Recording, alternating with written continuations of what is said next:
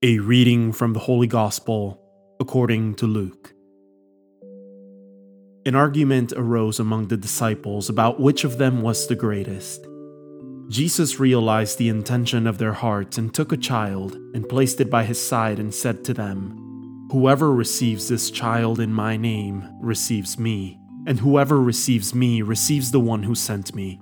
For the one who is least among all of you is the one who is the greatest. Then John said in reply, Master, we saw someone casting out demons in your name and we tried to prevent him because he does not follow in our company. Jesus said to him, Do not prevent him, for whoever is not against you is for you. The word of the Lord.